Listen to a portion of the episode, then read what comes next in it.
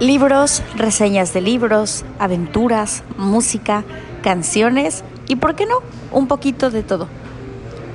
Solamente lo encontrarás en Luna Aventuras, donde podrás descubrir cosas que a lo mejor conocías, pero que no habías explorado lo suficiente. Acompáñame a divertirme con mis divertidas y excelentes aventuras. ¿Te atreves?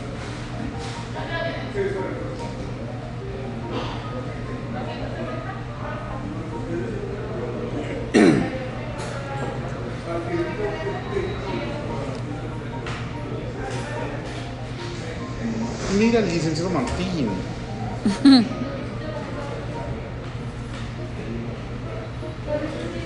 Eres un tesoro en sus corazones, Josué. ¿Cómo ves?